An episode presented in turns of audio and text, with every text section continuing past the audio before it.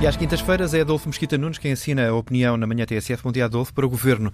Uh, o orçamento é histórico. É um adjetivo que valorizas neste contexto? Bom dia.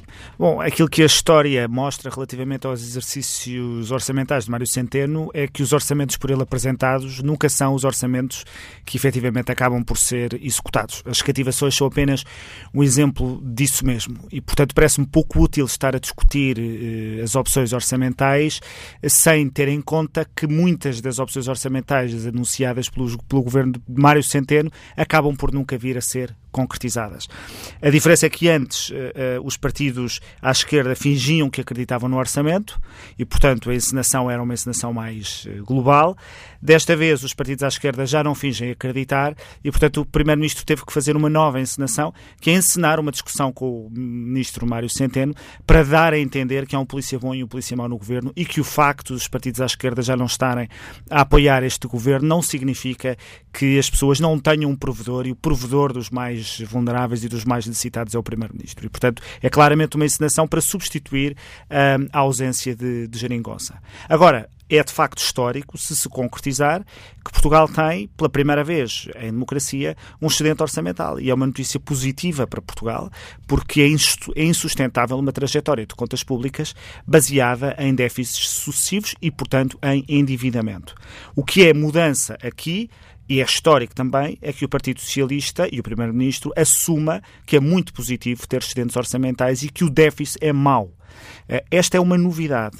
E eu pergunto-me quanto sofrimento é que teríamos poupado aos portugueses e, e quão a nossa economia estaria muito melhor se o Partido Socialista tivesse, ao longo dos, das últimas décadas, usado esta política que agora defende. Não teríamos recebido o orçamento de José Sócrates, ou o déficit de José Sócrates superior a 10%, e provavelmente nos tempos da Troika teríamos tido opções uh, que teriam permitido a Portugal sair mais depressa da situação difícil em que se encontrava se o Partido Socialista tivesse contribuído para esta política que hoje diz uh, querer perseguir. É um, um, orçamento que deveria merecer acolhimento à direita ou uh, uh, este recorte de votação e de, de negociação uh, pode, pode ser uma solução?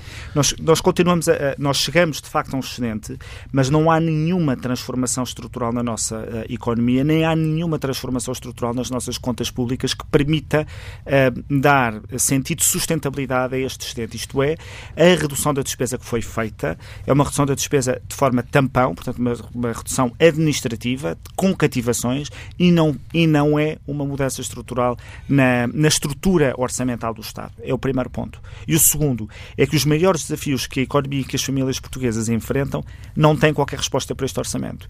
Isto é. E devia? Não, claro.